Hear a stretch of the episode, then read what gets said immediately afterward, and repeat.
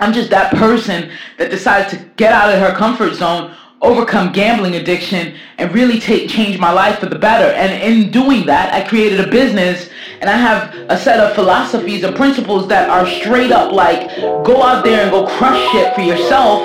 Go out there and go do something, but you gotta get out of your comfort zone.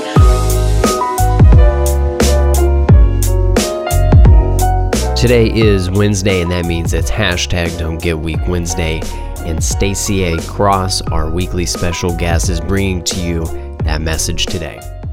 Just wrote a th- chapter and I'm talking about, you know, uh, kind of breaking industries and, and breaking into them and, and being sort of, you know, unorthodox in, in your style and, and being okay with that. Like, you don't have to follow a template, and that template may not work for you. So, the information that we're getting, some of it, yes, there it's it's true like you you want to say the Bible is true. It's true like the, the Bible, okay? Like where these things are the guidelines for life. Living good, feeling good, you know, doing it doing the right thing, being ethical, and you feel it in your heart so when someone jumps off the cliff with, with anger and, and frustration and they're, you know, they want to kill everyone, you're like, well, you're not being ethical. You're not being okay. You're, you're, you're like an, an outsider to the, to the society. Why? Because they based it off of thousands of years of this is how you should be living. Okay. I get that.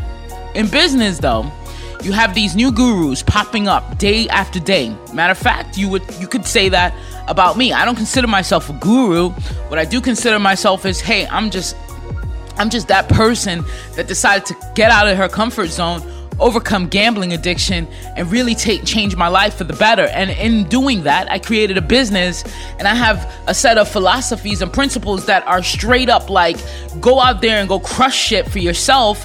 Go out there and go do something, but you gotta get out of your comfort zone. And I want people to really understand that piece of it that you could stay comfortable, you could stay within these limits, but until you really push that out the threshold, you're not going to be able to attain really any of those goals that you want because we've been comfortable. That's why we didn't attain them. Like we've been okay, a, a little scared of uh, taking on responsibility, being the bigger person, being the hero, okay? Being that person. So if you want to consider that being a guru, go right ahead. But for me, I'm just, hey, I'm trying to teach people how to do the same thing so they can feel good about their lives, so they can make a difference in their family, in their community, and also, man, so they can feel, you know, just, I feel a joy out of this.